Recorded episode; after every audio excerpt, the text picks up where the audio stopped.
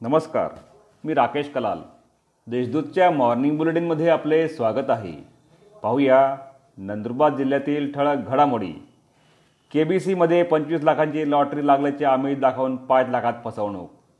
कौन बनेगा करोडपतीमध्ये पंचवीस लाख रुपयांची ऑनलाईन लॉटरी लागल्याचे आमिष दाखवून नंदुरबारातील एका इसमाची पाच लाख सोळा हजार तीनशे रुपयात फसवणूक झाल्याची घटना घडली. या प्रकरणी नंदुरबार शहर पोलीस ठाण्यात गुन्हा दाखल करण्यात आला आहे. शुक्रवार ठरला आंदोलनवार. नंदुरबार जिल्ह्यासाठी शुक्रवार हा आंदोलनवार ठरला. जिल्हाभरात शुक्रवारी भाजपा शिवसेना सत्यशोधक कष्टकरी सभा भारतीय टा ट्रायबल पार्टीतर्फे आंदोलन करण्यात आले. भाजपातर्फे महावितरणवर टाळे ठोको आंदोलन. पंच्याहत्तर लाख वीज ग्राहकांना कनेक्शन तोडण्याचे नोटीस पाठवून महाराष्ट्रातील चार कोटी जनतेला अंधारात टाकल्याचे पाप करण्यात आल्याचे आरोप करत भाजपातर्फे महावितरण कंपनीच्या विरोधात जिल्हाभर आंदोलन करण्यात आले. नंदुरबार बस स्थानकासमोरील वीज वितरण कंपनीच्या कार्यालयावर हल्लाबोल करून टाळे ठोको आंदोलन करण्यात आले.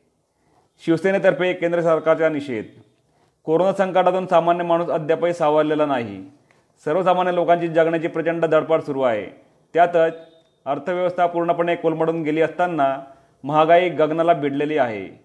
तसेच पेट्रोल डिझेल व गॅसमध्ये प्रचंड दरवाढ झाली आहे. ती आटोक्यात आणण्यासाठी केंद्रातील भाजपा सरकार अपयशी ठरले आहे असा आरोप करत शिवसेनेतर्फे जिल्हाभर निषेध आंदोलन करण्यात आले.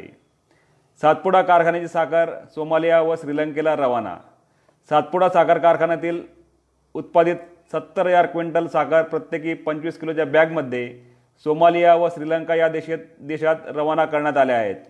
उपविभागीय अधिकारी डॉक्टर चेतन सिंग गिरासे व तहसीलदार डॉक्टर मिलिंद कुलकर्णी यांच्या हस्ते धार्मिक पूजाविधी करून ट्रक रवाना करण्यात आले.